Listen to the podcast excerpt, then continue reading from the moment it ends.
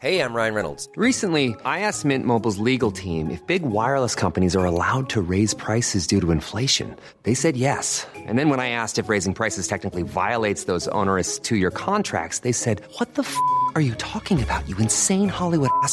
F- So to recap, we're cutting the price of Mint Unlimited from $30 a month to just $15 a month. Give it a try at mintmobile.com slash switch. $45 upfront for three months plus taxes and fees. Promo rate for new customers for limited time. Unlimited more than 40 gigabytes per month. Slows. Full terms at mintmobile.com.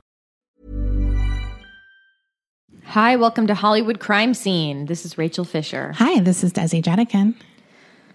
We'll start out the show by thanking the people who subscribe to our Patreon. You can subscribe there at patreon.com slash Hollywood Crime Scene.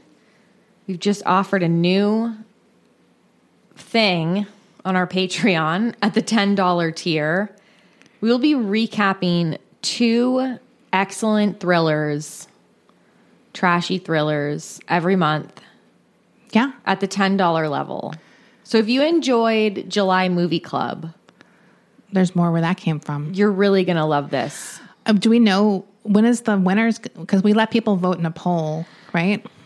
The we're going to pick the top yeah, you can vote if you're at the $10 tier, you can vote for which movies like Desi and I picked 5 movies and you can vote and we pick the top 2 each month. If your movie that you really wanted did not get picked, it'll come back around. Yeah. We'll get to it eventually. We'll put those losers back in the next poll. Yeah, absolutely, we will. So you can pick. You guys get to pick the movies that we recap. And what? What was your question originally? I didn't, I didn't know if the poll was finished. The poll is still up, so you can still vote in September's poll. It'll be up for a few more days, and then we will record the episodes. I'm already sad for the movie who keeps getting rejected month after month. like, is there going to be some sad Susan Lucci of a movie? There absolutely is, and I think I think I already know which movie it's going to be because people don't know how good it is. Oh, okay. Well, maybe we have to uh, tell them. One of our listeners commented on the poll and he was like, I cannot believe this movie is losing. Do they even know how good it is? And I'm Oh. like, yeah, it's a great movie. Okay. But you know what? We will do that one eventually. Yeah. Yeah. Okay. Well, let's thank the people Oh, who yeah. Let, us do what we originally set out to do. Thanking the people who subscribed. Uh, this week, sorry, I fucking lost my place. We have E, Aaron, Chris, Amy, Jennifer, Claire, Deanna, Shelby, Kim, Miss Ham. Ooh. That's a great name. Yeah. Is she is it hard as a motherfucker? is it all capped? Miss Ham, Marlessa, Kiara, Teddy, Paul, Junkyard Honey, Ooh. C, Cynthia, Rebecca, Jasmine, Emily, Sylvia, Libby, Emily, Josh, Nitty, Shalane, Heather. And that's it. Thank you all so much. Thank you guys. Okay. So, I guess in the grand tradition of Titanic, we're back to a behind the scenes how was this movie made type deal. Uh, and this week we're going to be talking about the making of The Godfather. Now, this story actually has a ton of crime in it. There's a lot of mob action happening during the filming of this movie. There was so much, in fact, that it's going to be a two parter because at some point I was like midway through the book and I'm like, oh, I'm already at like 5,000 words. yeah. Like it was, I was just like, okay, that's when I texted you. So, yeah, this is a movie that has almost as much drama behind the scenes as it does in the movie. Um, there was recently a TV docu series, I guess, called The Offer. I think it was on Paramount Plus. It was about the making of this movie, and that's where I kind of started thinking about, oh, I should do this because this story is incredible. Now, as we all know, The Godfather and its sequel, not including number three, are considered two of the greatest movies of all time. And they really launched the careers of people like Al Pacino, who was unknown at the time uh, of this movie came, came out. Director Francis Ford Coppola, he had a reputation as being a real pain in the ass and he didn't really have a lot of hits to back it up. He was trying to create his own production company because he didn't want to work for the studios. It's also the comeback for Marlon Brando, who was literally persona non grata in Hollywood. No one wanted to hire him. And it also saved Paramount Studios as well as Robert Evans' career. The book I used for this episode is called Leave the Gun, Take the Cannoli, an iconic line from the movie. One of my favorite lines, because that's something I get. You kill someone, you take the cannoli in the back seat. You gotta, right? Um, this book is written by Mark Seal.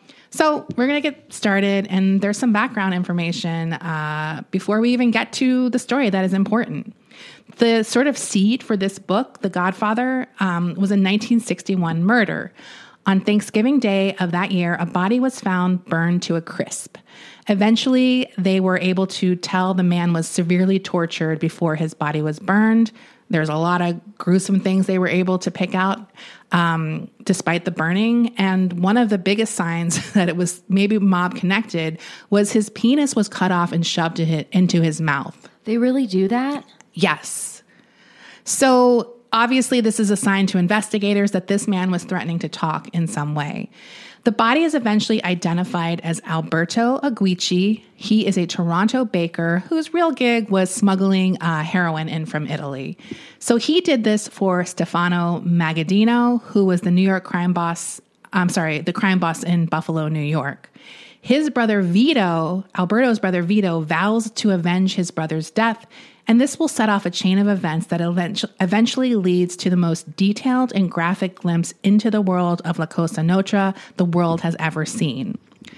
Alberto uh, was friends with another mid level gangster named Joseph Valachi. They met in prison, and Alberto was pissed about something with um, this Stefano, the crime boss, and he was going off in prison. He would not shut up his mouth off. He was threatening to bring them all down.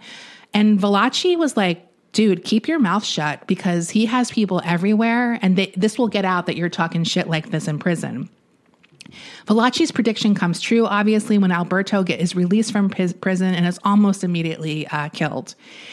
He has another problem now, though, Valachi, Vito.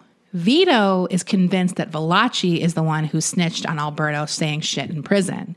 This reaches um, Vito, I'm sorry, Genovese, the head of the, is his name Vito? It says video. sorry. I think it must be Vito Genovese, who's obviously a major crime boss in New York. He's convinced Valachi is also a snitch, and he wants Valachi dead. At this point, Valachi has no choice but to become what he's being accused of a snitch. He reaches out to the FBI and the mob had already taken a hit out on him, but before um, he was uh, they he was under protective custody though, so it was way too late, and he was going to prepare to testify against the mob. Now, on September of 1963, if you might might remember, like Bobby Kennedy was the attorney general, and he was going after the mob in a big way during this period. Valachi testifies before con- Congress, and this is like the first time a lot of America got this in depth look at the inner workings of how the mafia worked. Uh, he basically tells everything from how the um, regions are segmented. He goes into all about the foot soldiers, the capos, and the godfathers. One of the millions of people riveted to their TVs during this testimony is a dead broke writer named Mario Puzo. So he's watching this testimony, and at this time, he is going nowhere fast. He's not even really a writer yet. Um, he he does start to try to get into the publishing world, but he was recently dropped by his publisher. He kind of does pulp writing. Um, he's twenty thousand dollars in debt to loan sharks, and he himself is under FI, FIB FBI investigation. Puzo was an Puzo was an army clerk, and there was an allegation of bribery in his unit. Basically, he was taking money to ensure someone wasn't drafted, and they had physical evidence of him basically taking these bribes. He was never prosecuted, but did leave his civil service job eventually, and his future was pretty bleak.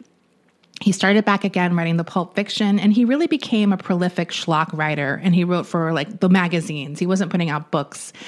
Unfortunately, the only thing he liked more than writing was gambling.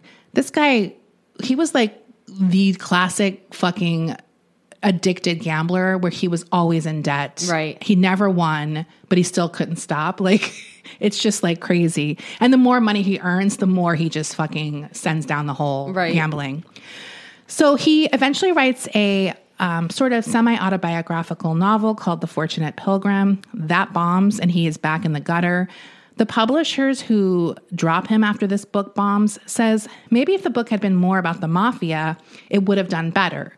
Now he had like a few scenes that were based on his childhood. Mario, like throughout his life, says he never grew up with um, any mob people in his life. Like he didn't know that world at all.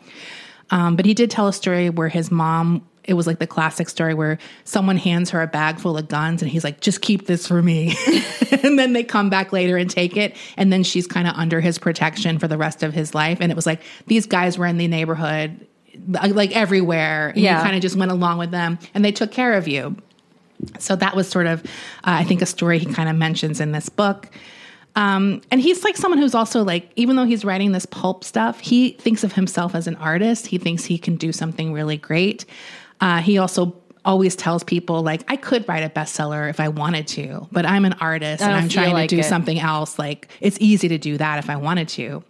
Uh, so at this point, he's like, well, where has that gotten me? And he begins working on what he calls the mafia novel he really throws himself into this at some point and just gets very into researching it, uh, reading all those transcripts again from the Valachi hearings. Um, and he's focusing in on a particular witness at these hearings, a man named Frank Costello. And he's someone who they brought up that was really belligerent and not giving them any uh, information. And this becomes like an early model for Vito Corleone. So Mario decides that uh, it wasn't going to just be about the mob. It's going to be primarily about a family. So it's like a family drama set amongst the world of the mafia.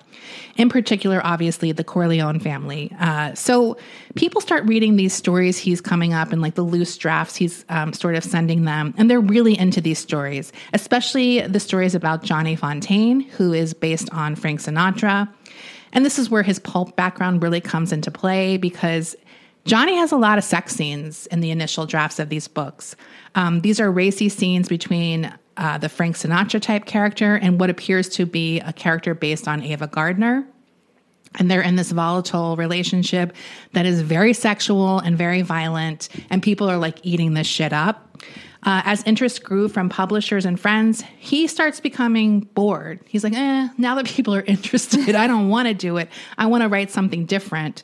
Luckily, the IRS is breathing down his neck over um, back taxes, so it gets him back on track writing his bestseller. Luckily, Yeah. that's what, that's is that the one time where it's a good thing when the IRS are breathing are breathing down absolutely because it's like he needed his ass kicked He like needed- he needed someone coming after him other than loan sharks to get him back on track He needed a little motivation to Totally. crank out that hit. and at least the irs aren't going to kill him like the loan sharks probably would eventually so um yeah the characters like i said are just like flowing out of him at this point. He has sonny the hot-headed oldest son fredo the weak pathetic son and michael the pride and joy of the family. He brings honor to them by being a war hero and he's not going to be in the family business. Uh, so the plot points are all kind of coming together and are all based on real events, including the big wedding scene that opens the movie. There's a scene where the Godfather is gunned down buying fruit that happened in real life, and the assassination of Moe Greene, who is kind of the Jewish mobster who is the one who Kinda. well, yeah, kind of. kind- he that, was. that prototype, though, uh, Yes. who sets up the Vegas stuff and gets like all into the Vegas stuff. Right. So inspiration was really everywhere. At a dinner with writer Gay Talese, he meets Guy's wife Nan, and he's like, "That's Kay." So he uses her as an inspiration for Kay. After writing 100 pages, he's shocked when he gets a call from a man named George Weiser. Now, Weiser is someone who works uh, closely with Hollywood. He has the inside track on everything that's about to be published or books that are in the process of being published. So he can let movie producers know what materials they can buy before they're even published. And, you know, they can get them really cheap at that point, probably. He tells Robert Evans, the newly installed head of Paramount, about the Mafia novel. And at this point, Robert is desperate for a hit. Paramount is really struggling, and he flies Mario out to Hollywood for a meeting. Puzo, he offers him, I think, ten thousand dollars. Puzo gets him up to $12,500 to buy the rights to this unfinished book. Now, at this point, Robert Evans, he just like they just buy stuff, and they're kind of like, ah, we'll probably never hear from the, him again. But like five months later, he gets a call from Puzo again, and he's like, "Is it okay if I change the movie to the the name of the book to The Godfather?" Wait, And- It really was just called the Mafia. Yes, the Mafia book. the Mafia novel. The ma- I mean, maybe he would have had another name eventually, but so he's like, so Robert's like, oh, I guess he's still working on it. Now, by the end of the late 60s, Paramount, like I mentioned, is really not making a lot of money. They're just not making movies that people want to see. The movie industry in general is kind of struggling. It's a real, like, transition point between old Hollywood and like the new wave of filmmaking that comes sort of in the 70s. Um, people are really writing these like death of the movie industry type articles. A man named Charles Blood, Bluhdorn, who owns he owns Paramount at this time, he's not really um, a movie creative type. He's an indu- industrialist, which I don't even know what that exactly means. I think it just means he buys things. This is before Robert Evans. No, it's around the same time, late late sixties. Yeah. Uh, so he, but my my point is that he buys Paramount, but it, it's really because it's like a brand name. Yeah. And he has an opportunity to buy it. It could have been Simmons mattresses. He just wants like a brand name. So he's not the type to really work on anything. If it's not making money, he wants out, right? He's just a businessman. So he tells Evans that they really need a miracle to survive. And on Christmas 19 Christmas Day 1970, they get their miracle when Love Story is released. So Evans very quickly becomes this boy wonder, savior of Paramount, but it's a very short lived uh, reprieve because they really need another massive hit to kind of put Paramount permanently back on its feet. And little did they know that they already had this miracle, it just wasn't um, finished yet. So while finishing the book, Mario Puzo decides to hunker down at the Sands Hotel and Casino in Vegas.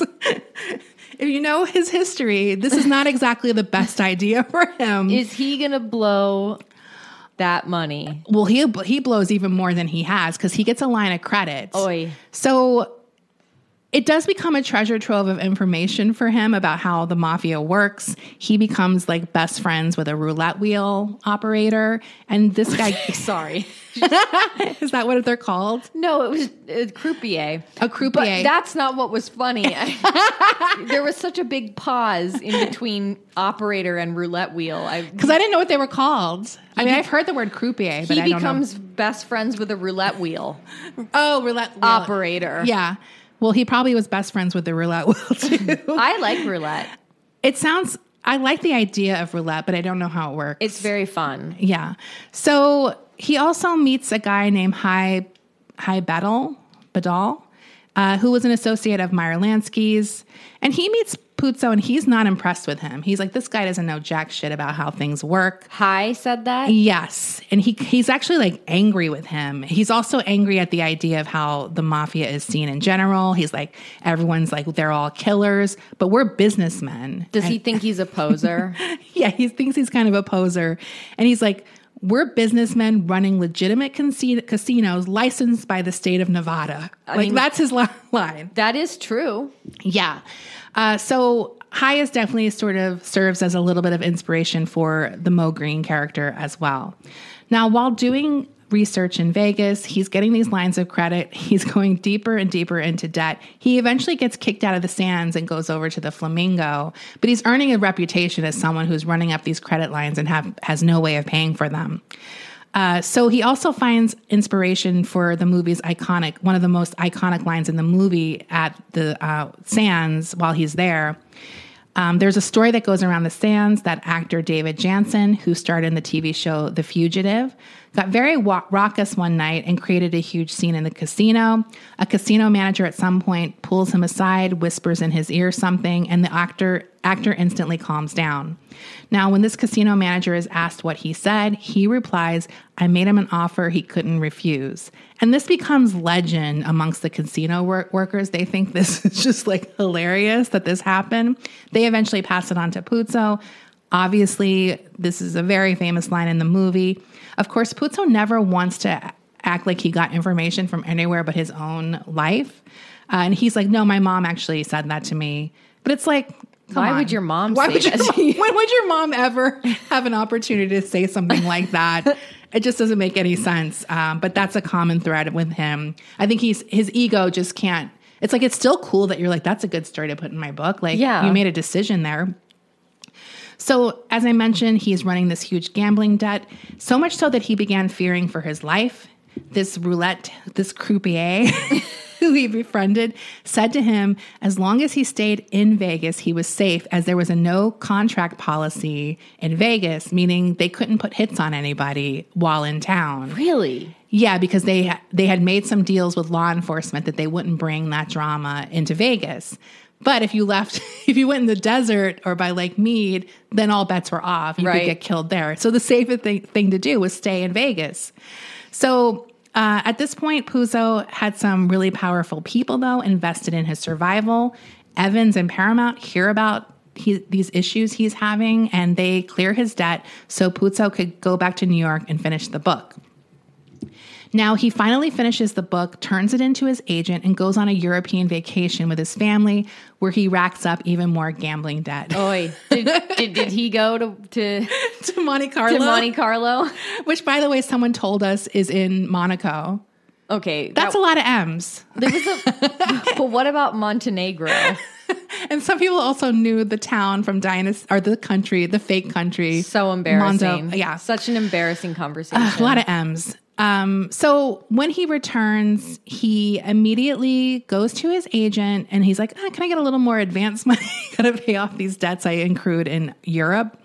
And it was then that he was informed that Fawcett Paperbacks had bought the rights to the paperbacks for The Godfather for a record breaking $410,000, which was the highest paperback rights anyone had ever sold for. Damn. This is about $3 million in today's money, and that's just the paperback. Right. So Puzo is actually like in disbelief. He's like 40,000, like he can't believe how high it is. And obviously, this is just life changing money.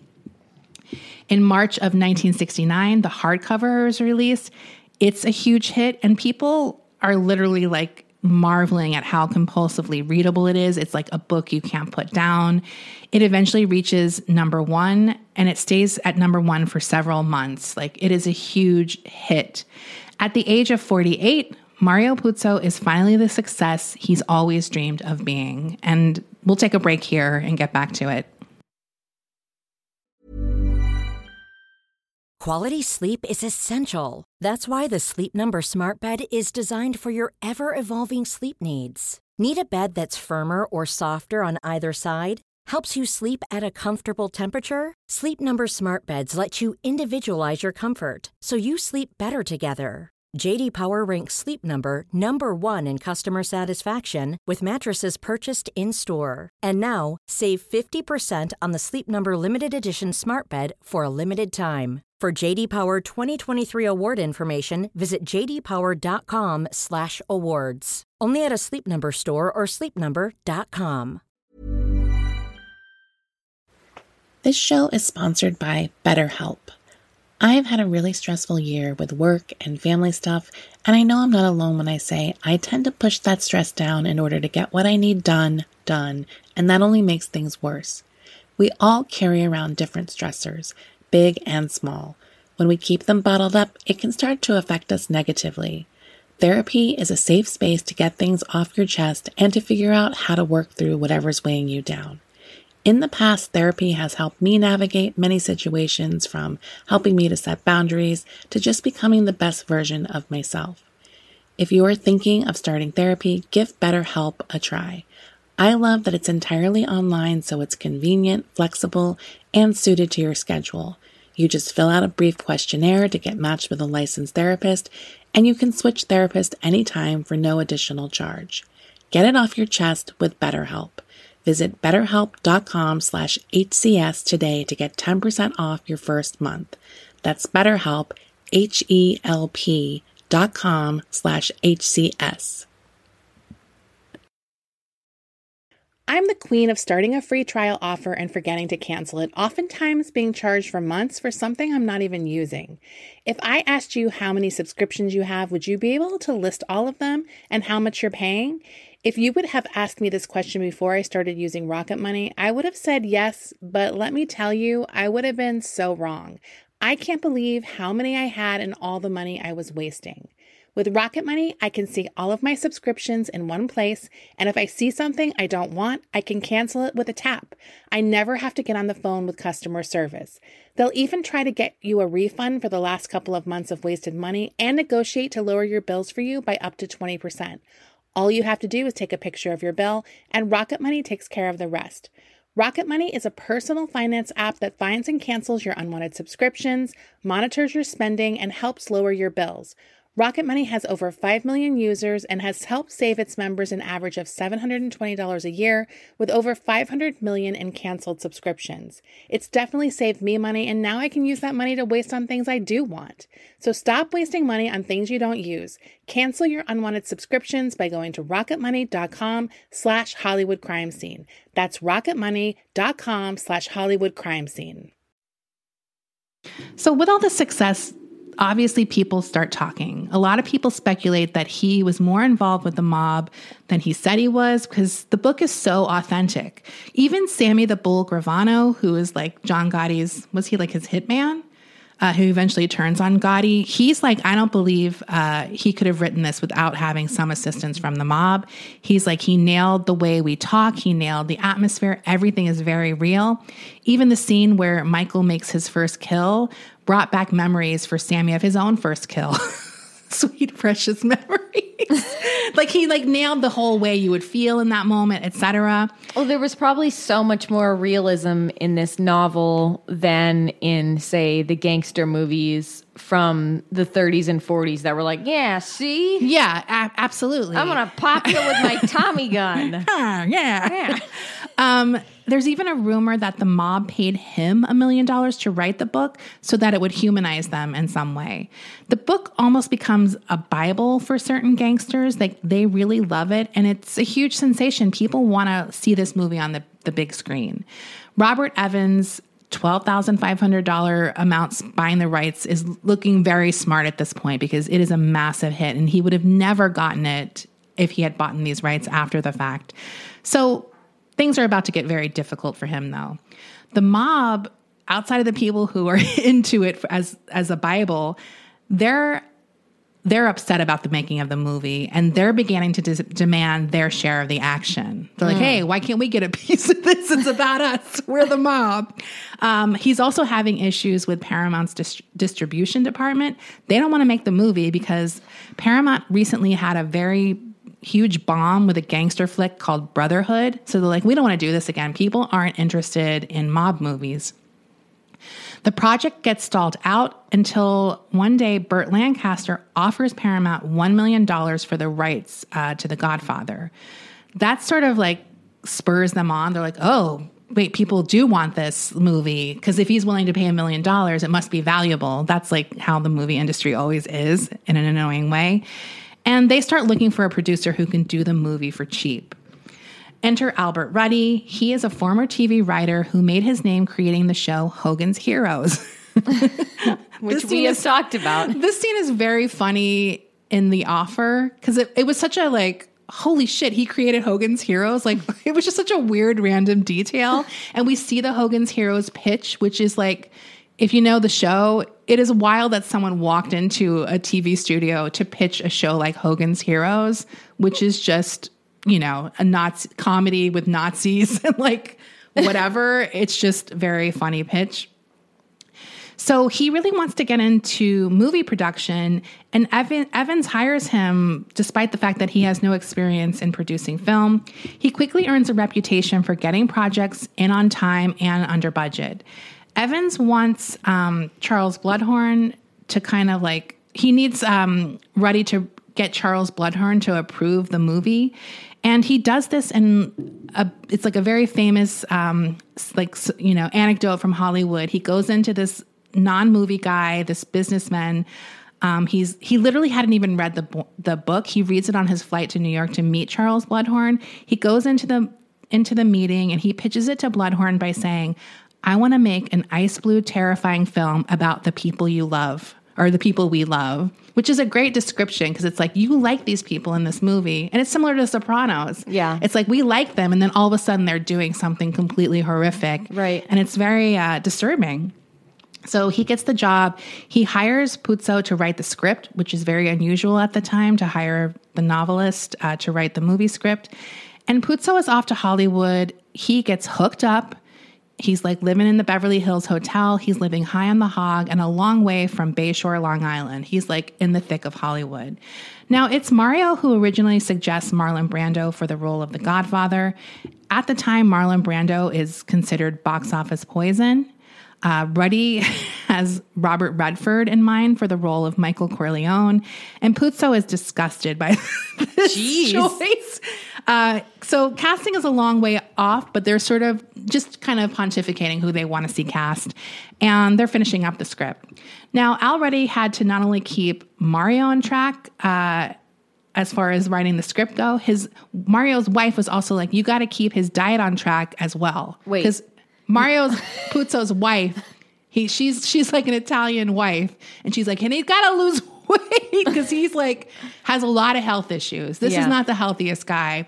He eats a lot of bad food. He's Italian. He loves to eat. Like He's he's Italian. he eats a lot of Italian food. They talk about him eating. He's like he'll get like two of everything, and I was like, well, we do that too. I was like, I like Mario. We literally ordered two entrees to ourselves like last night. we share an entree for an appetizer. Yeah, like that we did So that. Mar- Ruddy actually starts eating every meal with him in order to keep him sort of on track. And at some point, he's like, "I'm losing weight," but he's continuing to gain weight. And then he gets to he goes to a pizza place. With his family, Ruddy goes to a pizza place with his family one day, and the owners are like, "We love Mario," and Ruddy is like, "How do you know him?" He's like, "We deliver a pizza to him every night at the Beverly Hills Hotel." So he was totally just ordering pizza every night and eating the whole pie. Love it. So the diet wasn't going that well, but the script writing is going pretty well. He turns in the first draft and they go to a celebratory dinner at Chasen's. While having drinks at the bar, Mario sees his idol Frank Sinatra walk into the restaurant. Now, Puzo is in awe of like seeing Frank, but Ruddy quickly realizes they need to sneak out as fast as possible. Before The Godfather was even published, Sinatra's lawyers were making demands to see the manuscript, and Sinatra is furious about the character of Johnny Fontane. He was considering suing to stop production on the movie. That's how mad he was about this uh, part. Ruddy had to say uh, goodbye to a friend. So he says to Mario, Stay right here. Don't move. I'll be right back. While Ruddy is gone, this other guy comes up to Mario and he's like, Hey, you got to meet Frank Sinatra. he takes uh, Mario over to Frank's table. And Mario is like unaware of Frank's hatred of him at this point. So this guy introduces him to Frank, and Frank immediately says, I don't think so. And then he gets angry and he's like, he adds, I don't want to meet him. Now, Mario is trying to get the hell out of there at this point, and the guy who introduced him immediately burst into tears, begging Frank for his forgiveness. He's like, I'm sorry, Frank. I'm sorry. I didn't know. I didn't know. And Frank is like, it wasn't your fault. Now, at this po- point, Puzo says, it wasn't my idea, meaning getting introduced. And Frank thinks he means it wasn't his idea to create the character of Johnny Fontane. So he starts questioning him, Mario, about whose idea it was. Now, Mario's got a huge ego himself, and he says, No, I meant it wasn't my idea about the introduction. Frank fucking loses it. He goes bright red. Steam is like literally coming out of his ears. He's screaming at Mario Puzo, calling him a pimp. Puzo says what hurt him the most was that a northern Italian like Frank was threatening a southern Italian with physical violence. uh, he's like, that's like Einstein pulling a knife on Al Capone. I didn't know there was some rivalry between northern and southern Italian. Yeah. But I guess based on this, northern are considered weaker and southern are the tough guys. I have no idea. Eventually, Frank is yelling at him to choke. You gotta choke. and people are holding Mario back because Mario is about to go off on Frank Sinatra. Ruddy eventually drags Mario out uh, so things don't come to blows. Now, Mario, on the way home, he starts getting more upset about the situation because he says, My mom had two picks in our house growing up the Pope and Frank Sinatra. so this is like devastating to him at this point that Frank hates him so much. But then he says it also gave him a little confidence because he's like, I must be really important for Frank to hate me that much. Okay. So I'm glad he could uh, find the silver lining. Now, besides they had bigger fish to fry, they needed to find the perfect director, and he needed to be Italian. Because according to Evans, when you watch this movie, you needed to smell the spaghetti. Are you serious? Yes, Did he? Did he say that? he said that. Come on, dude. you needed to smell the spaghetti.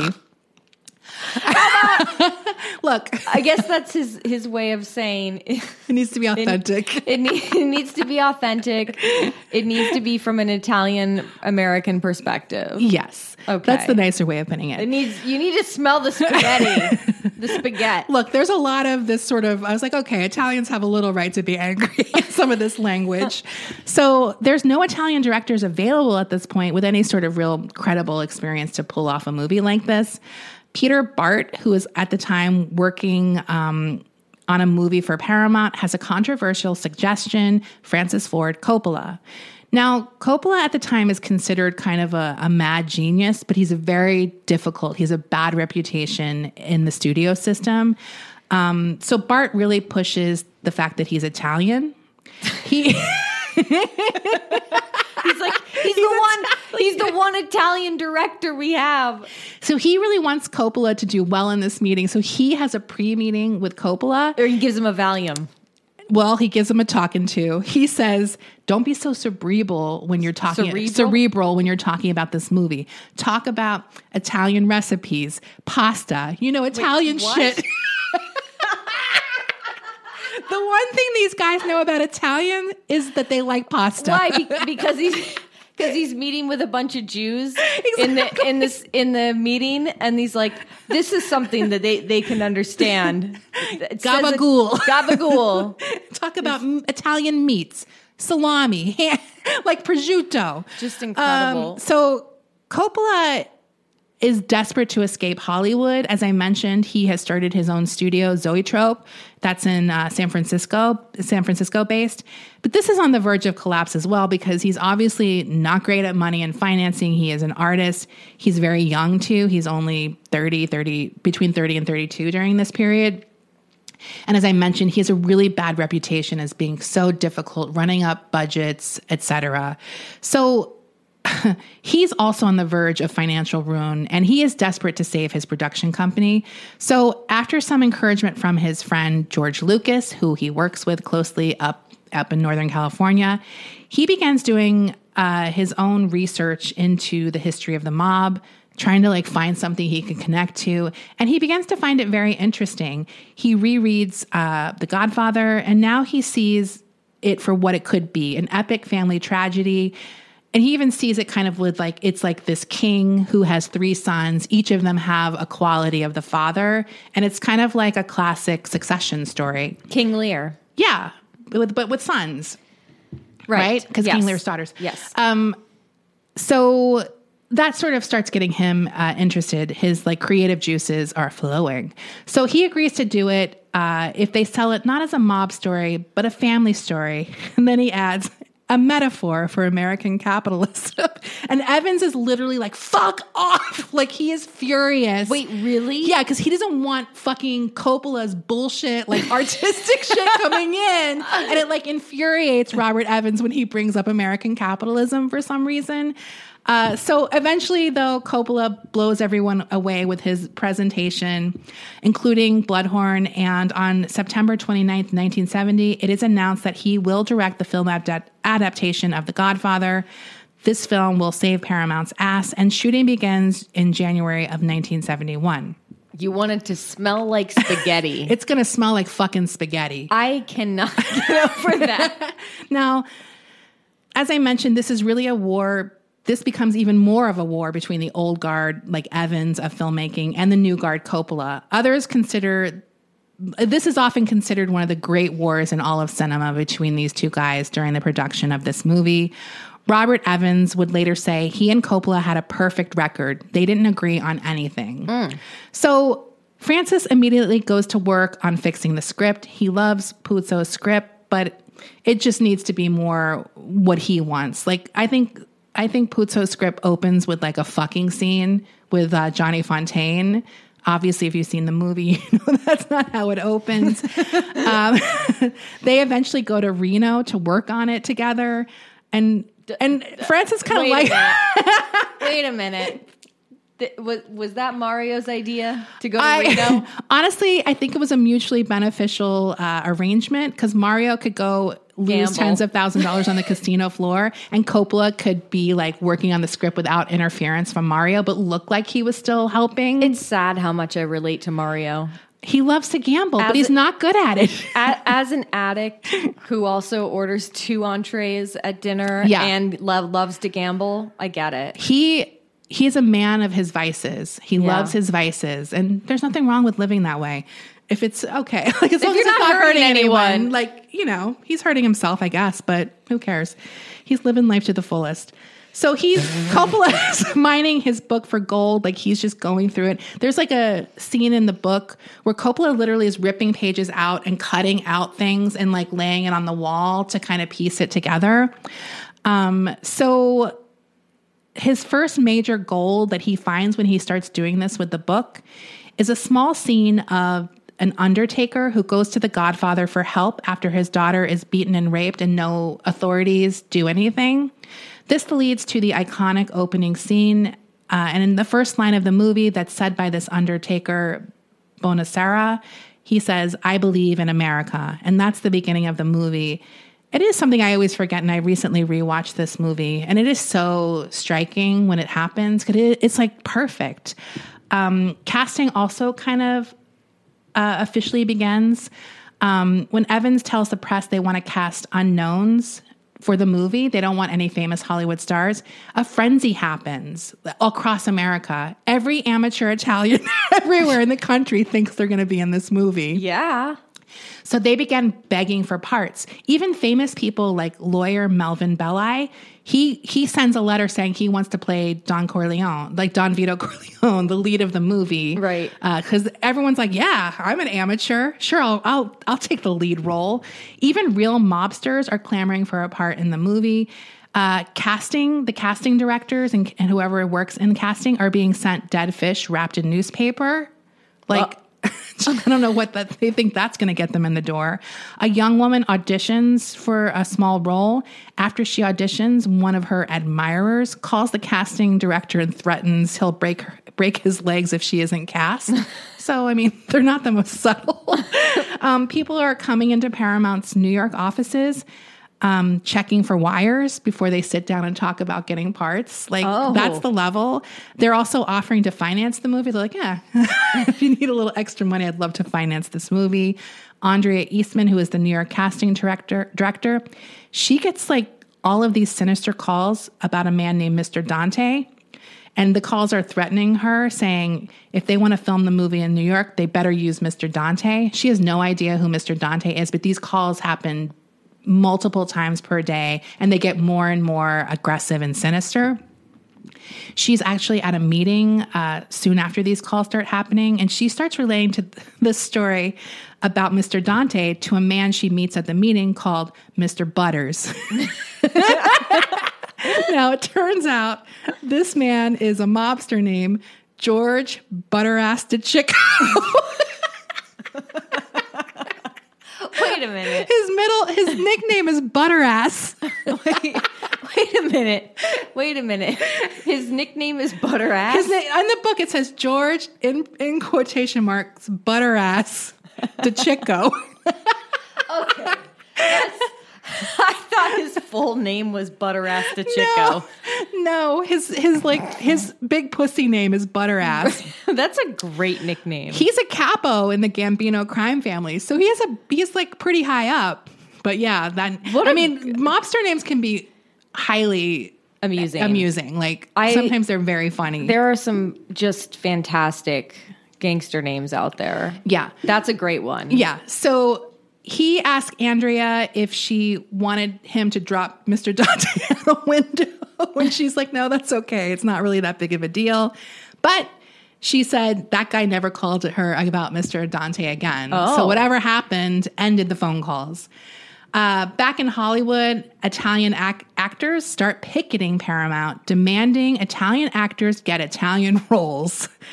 So a lot of these wannabe actors are you know, assaulting people on the studio lot to get in. They're assaulting the other protest, the people protesting in front of Paramount, which is, you know, we've driven by that a million times. It's Yeah. like the famous Paramount Gates. People are coming in with guns to audition for these roles. Um, they hint about their connections to make filming easy in certain locations. So they're trying to like bribe the casting people. And even big names are embarrassing themselves uh, to get roles. Sue Mengers, who is a big time old school Hollywood agent, calls uh, pitching her client, Rod Steiger. Uh, the person, the casting director she spoke to, thought it was for the role of Vito because he's older. He at this point he was like in his 40s. And she she's like, no, no, no, no. He wants to audition for the role of Michael. Now, this casting director literally burst out laughing, thinking she was joking because Michael's 25 and like very youthful looking. And she was actually mad. She's like, well, I can't, I'm just calling for my client. Um, you have to laugh in my face. Coppola quickly takes over casting. Like he's like, "Come on, this is bullshit," uh, and he he also wants to go with, authenticity. In some cases, most notably notably hiring Gianni Russo for the role of Carlo Rizzo. Um, this is Connie's abusive husband in the movie, and he is actually the former right hand man of Frank Costello. He has a memoir which I feel like would make a good episode at some point. Um, because he was truly in the mob and became like an actor. He fucked everyone from Marilyn, according to him, to Leona Helmsley. But it's like, why would you? why would you brag about Leona Helmsley? That that would be a great episode. Yeah, so he has like it's a memoir, and I'm sure it's it's full of lies, but it could be fun still. um, so the oh, sorry when um when uh, Gianni's legit attempts to land a role don't work, he also mentions he has powerful mob connections. He has them call casting, uh, mentioning that they can do a favor if they even consider Gianni for a role. And he does eventually read for the part of Carlo. Now, he has like an aud- audition with Talia Shire, who will go on to play Connie. And, or actually, no, it's a casting. It's like someone who works in casting. It's not Talia yet, but it's the role of Connie. And it, he does a really bad job. And then everyone's like, just take a break, come back, and we'll try it again. He gets wasted on Chablis during the break. And when he comes back into the read, he does this scene. This is a very famous scene in the movie where he literally beats the shit out of Connie. It's like a really horrifying scene. And he does it so well that they actually fear he might kill the casting person who was in the scene with him. Like he goes really far. Uh, and they actually stop the scene at some point, but they're like, you got the part Wow. Because he's very authentic. Just uh, come back- alcoholic abuser. Just come back drunk on Chablis. yeah, he actually sends her flowers the next day. So I guess um, now Vic Damone has is initially cast as the washed up crooner Johnny Fontane, but he dramatically drops out, giving a public statement that as an Italian American, his conscience wouldn't allow him to participate in such a movie that besmirches the good Italian name. But the real reason is rumored to be the mob has pressured him to back out since they have sanctioned another singer to play the role, Al Martino. Now, do you know this woman, Alison Martino? She does the LA vintage. That's his daughter. No way. Yeah, that's how she's kind of connected to like Hollywood. Her dad is Al Martino, who was like a Vegas lounge singer who plays this part in The Godfather. Wow. It's like his big uh, role. Now he had his own history with the mob. Um, he had his his original manager when he started in the business. Um, two mobsters were like, "We want to buy Al Martino's contract," and the manager's like, "No." And then they beat the shit out of the manager, and they took over his contract after that, so they could manage Al. He eventually fires these mobster managers and is warned to never go back east. He actually does go back east to go do a Lewis and Martin show in Atlantic City. And after the show, he is severely beaten up by some mobsters. He eventually moves to England to get away from it all. And he has a mob boss he meets um, in Europe broker his return to the States. He feels like he's earned the part just based on his history and his friends in high places who agreed to, help him, like these mobsters. But uh, someone is also making things difficult for Martino to get cast, and that is Frank Sinatra. He's Oh. he's threatening all of these singers to not take this part. So people also think he told Vic Damone not to do it, and that's why Damone didn't do it. Right. But Al is definitely more vocal about what's going on behind the scenes. Uh, so Frank Sinatra apparently threatens Martino, saying he will be barred from Vegas if he takes takes the part. Imagine the horror. Um, but like in the movie, Fontane, who when Fontane had to convince the producer to cast him, that is the infamous horsehead scene. Like that's how the mob convinced him to get the movie part. Martino also has to convince uh, Coppola to sign off on him because the mob wants him, but Coppola still hasn't agreed. Um, and that's where crime boss Russ Bufalino comes in to the picture and convinces him. This is um, who Martino credits as his godfather and the one who lands him the role. So who knows what Bufalino did? I feel like we've talked about him before. Possibly. So Coppola even manages to smooth things over with Sinatra, promising to minimize the Fontane role at the end of the meeting. Um, he is shocked when Sinatra agrees to go along as long as the role is minimized. And he's like, you know what? I'll play the Godfather too. Oh. and Francis has to kind of delicately back out it, like, ah, I don't know, we're not up there yet, like, because Right. he doesn't want Sinatra. Uh, he already knows who he wants for the major roles. So he wants Al Pacino, James Caan, Robert Duvall, uh, and perhaps his biggest coming con- conflict will be over his choice for Vito, which is Marlon Brando, like Mario Puzo. They agree on this one. Uh, Marlon's last decade has been an absolute fucking disaster. Um, he has been in bomb after bomb. He has a really high fee, so these movies just fucking tank and he's getting rich off of it, but he does spend all his money, so he constantly needs more. He's he's entering his very unhealthy phase. Um, and while filming one of his last movies, Mutiny on the Bounty, he created havoc on the set and was rumored to have given half the women on Tahiti the clap. Oh no. Like he was fucking everyone in Tahiti while he was there. And it was just, it created like a bad scene. So Paramount was not having it. Uh, they wanted Ernest Borgnine for the role. and they had um, other big stars were also vying for the role, including still Burt Lancaster and Danny Thomas wanted to play the God. I'm, can you imagine Danny Thomas in that role? Now, There's iron- no way. Danny Tom eggs Danny Thomas style. That's a classic uh, Patreon bonus episode that you should definitely search for. Yep. That's one of my favorites. Yeah, it's gross. Ironically, Danny Thomas is inadvertently what leads to Brando being approached for the role. Puzo was at a weight loss clinic in North Carolina when he heard that Danny Thomas was trying to buy a controlling interest in Paramount solely to put himself in the, the role of the Godfather. Because Danny Thomas has a lot of money, Yes. like through TV. Puzo is panicked and he finds Marlon Brando's address and writes a letter to um, Marlon Brando. And on his address line, he puts, from a North Carolina fat farm. so he proceeds to beg Marlon to consider the role of the Godfather in this letter. And Marlon actually gets the letter and like read his assistant gives him this letter. At this point, he is desperate for a role because no one is hiring him and he really needs money, but he doesn't want to play a mafia don. Eventually, though, he finds out that Laurence Olivier is testing for the role of the Godfather, and he immediately is very interested when he hears that. Once again, professional jealousy helps push something forward. Now, Brando, as I mentioned, is Coppola's first choice.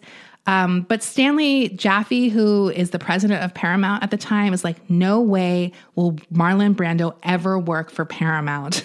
so Coppola finally gets him to agree to to like consider Marlon Brando, but he has a, a list of agreements. Brando has to take way less salary. He has to put up a bond of $1 million to keep production on track, to keep him in line, not showing up late, not pulling all his bullshit on set. And he has to screen test. Now, this is unheard of for a star at Marlon Brando's level to have to go through a screen test. So Coppola kind of figures out a way to screen test him without Marlon actually knowing he's being screen tested. Uh, so he makes a plan to go over to Marlon's house to film what he refers to as an improvised makeup test where they can practice different looks um, for the role of the Godfather. They say when they arrive, they enter um, Marlon's all white living room and they're sitting around there. I love the all white living room. And Marlon enters the room. He's very soft spoken. He has his long blonde hair pulled back in a ponytail, and he's wearing a kimono. Perfect. Like, this is the Marlon Brando I always think of. Like, that period is just like iconic. Uh, and they also this scene, by the way, in the offer, the Marlon Brando role is played by Justin Chambers, who was uh, on Grey's Anatomy. I can't. Is his name like Karev? I think he's kind of like the honky doctor, and he's actually pretty good. Uh, even though it's it's just weird to see anyone play Marlon Brando. So everyone is shocked as they watch him transform into Vito before their eyes. He darkens his hair with shoe polish. He pulls his ponytail back even more so it looks like he has short hair. He dabs on a thin mustache with the shoe polish, polish, and he fills his cheeks with Kleenex uh, to make that like that you know sound, the voice. Like he gets Right. that voice and he, he gets the jolly because the Godfather is also the character is older than Marlon, who is like I think forty seven while they're filming it and he's much older character and everyone is blown away by this mesmerizing transformation um, coppola even bypasses showing evans the tape and takes it directly to charles Bluhdorn in new york and everyone there is equally blown away. The tape has become legendary but it's no longer you can't there's nowhere to ever see this tape but it, it became like legendary in hollywood. Now it's announced that brando was cast uh, after this tape is you know seen and the press are really dismissive snarkily writing head- headlines like i thought an unknown person was going to be cast and like oh brando I, got, I never heard of him like that kind of stuff they're like mad about it but the casting wars had just begun now as I mentioned, Evans had suggested Robert Redford for the role of Michael. He also now is like, what about Ryan O'Neal? It's like, what don't you get about Italian? uh, and Coppola said, now Coppola says he wanted to smell the garlic coming off the. and he had an actor in mind, a young stage actor named Al Pacino. Evans had never heard of him and he was furious, furious to find out that Pacino was only five seven. He's like, a runt will never play Michael. Oh. and I'm like, Robert Evans doesn't look that big to me either. Like, what? Oh. Also, five seven is like that's kind of like Whatever. average, right? Uh, whatever. I mean, it's rude. So uh, all of his other choices were dismissed. So Coppola decides to go behind their backs and show them why they're wrong. He assembles Al, James Caan, Robert Duvall, and Di- Diane Keaton to film secret scene te- screen test in San Francisco. He orders them lunch and has them all has them all sit around the table eating dinner in character like they're the family. The execs all hate it and they seriously consider firing Francis Ford Coppola after he pulls this shenanigans because he spent like money doing this. This leads to Robert Evans really trying to take control over the picture and another battle between the old school and new school of filming uh, filmmaking begins. Eventually, Keaton and Duvall are cast after grueling screen testing. Like they do some takes a hundred times in this screen test to get these roles.